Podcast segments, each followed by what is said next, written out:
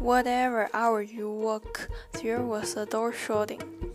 From room to room they went, hand in hand, lifting here, opening there, making sure.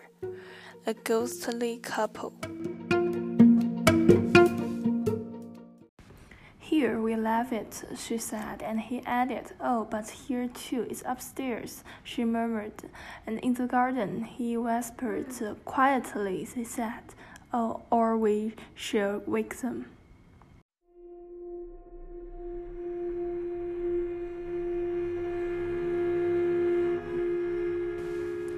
But it wasn't that you wake up. Oh no, they are looking for it. They are drawing the curtain, one might see, and so read on a page or two. Now they are found it. One would be certain, stopping the pencil on the margin, and then, tired of reading, one might raise and see for oneself, The houses are empty, the doors are standing open, only the wood pigeons, bulling, bubbling with content, the hum of a threshing machine, surrounding from the farmer. What did I come in here for? What did I want to find? My hands were empty. Perhaps it's upstairs then. The apples were in the loft, and so down again. The garden still as ever. Only the book had slipped into the gar- garage.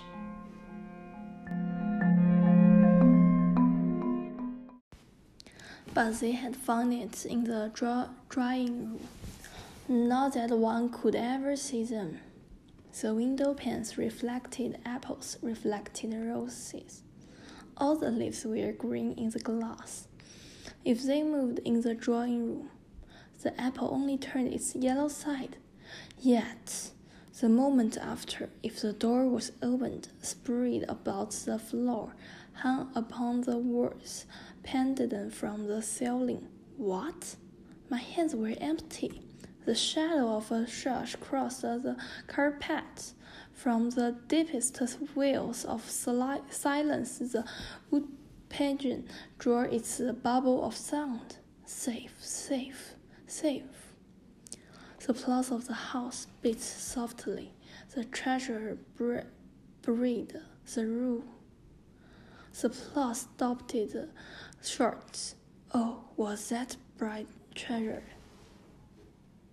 A moment later, the light had faded out in the garden then, but the tree spawned darkness for a wandering beam of sun. So fun, so real, real. Quickly sunk beneath the surface, the beam I, saw, I thought always brought behind the glass. This was the glass that was between us, coming to the woman first hundreds of years ago, leaving the house, sealing all the doors. The room where were darkened. He left in, left her, went north, went east, see the stars turning the south sky, sought the house, find it, dropped the beneath the drum.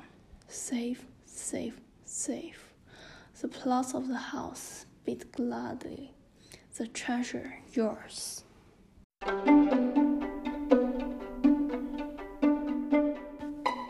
The wind rose up the avenue. Trees stood and be bound this way and that. Moonbeams splash and spill widely in the rain. But the beam of the lamp falls straight from the window. The candle bones stiff and still, wandering through the house, opening the windows, whispering not to wake us. The ghostly couple seeks their joke.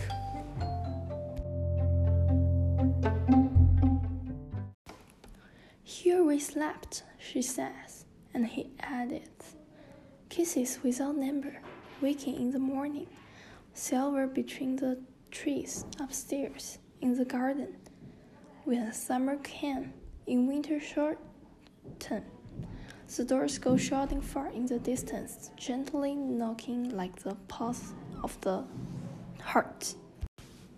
Nearer they came, sits at the doorway. The wind falls, the rain slides silver down the glass. Our eyes darken. We hear no steps behind us. With nobody spread her ghostly cloak. His hands shield the letter. Look! he breathes. Sound asleep, love upon their lips. Stopping, holding their silver lamp above us. Long they look and deeply, long they pause. The wind drives strictly, the flame steals slightly, wild beams of moonlight cross both floor and wall, and meeting, sting and face bent, the face powering. The face that search the sleepers and the six year handed joy.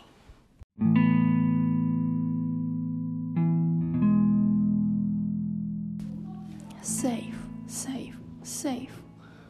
The heart of the house beats proudly. Long years, he sighs. Again you found it. Here she murmurs, sleeping in the garden, reading, laughing, rolling apps in the loft.